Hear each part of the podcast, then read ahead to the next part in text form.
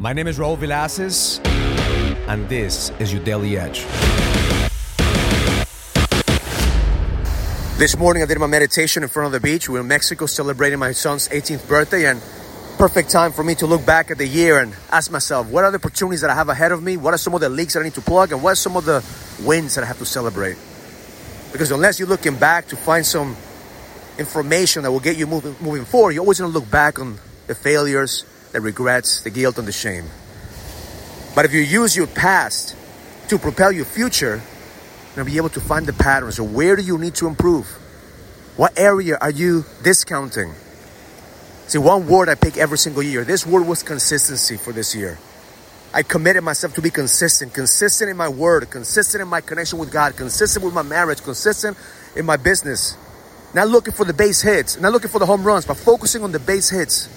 Can you be consistent with your base hits? Can you do every single day 1% better than what you were yesterday?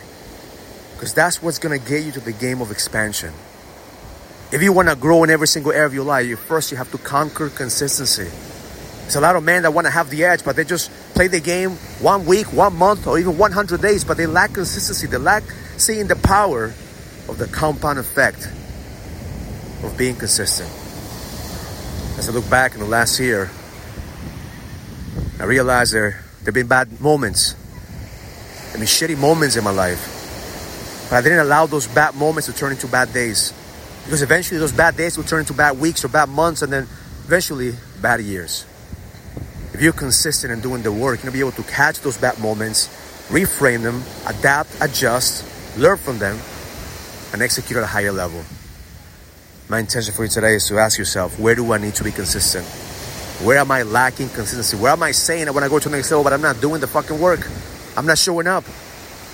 Are you being consistent in everything that you say you're going to do? Or are you being consistent in, in making excuses? It's time for you to level the fuck up. Fuck excuses. Focus on results because the best is yet to come. What an amazing day. Learn it, live it, experience it. Love life.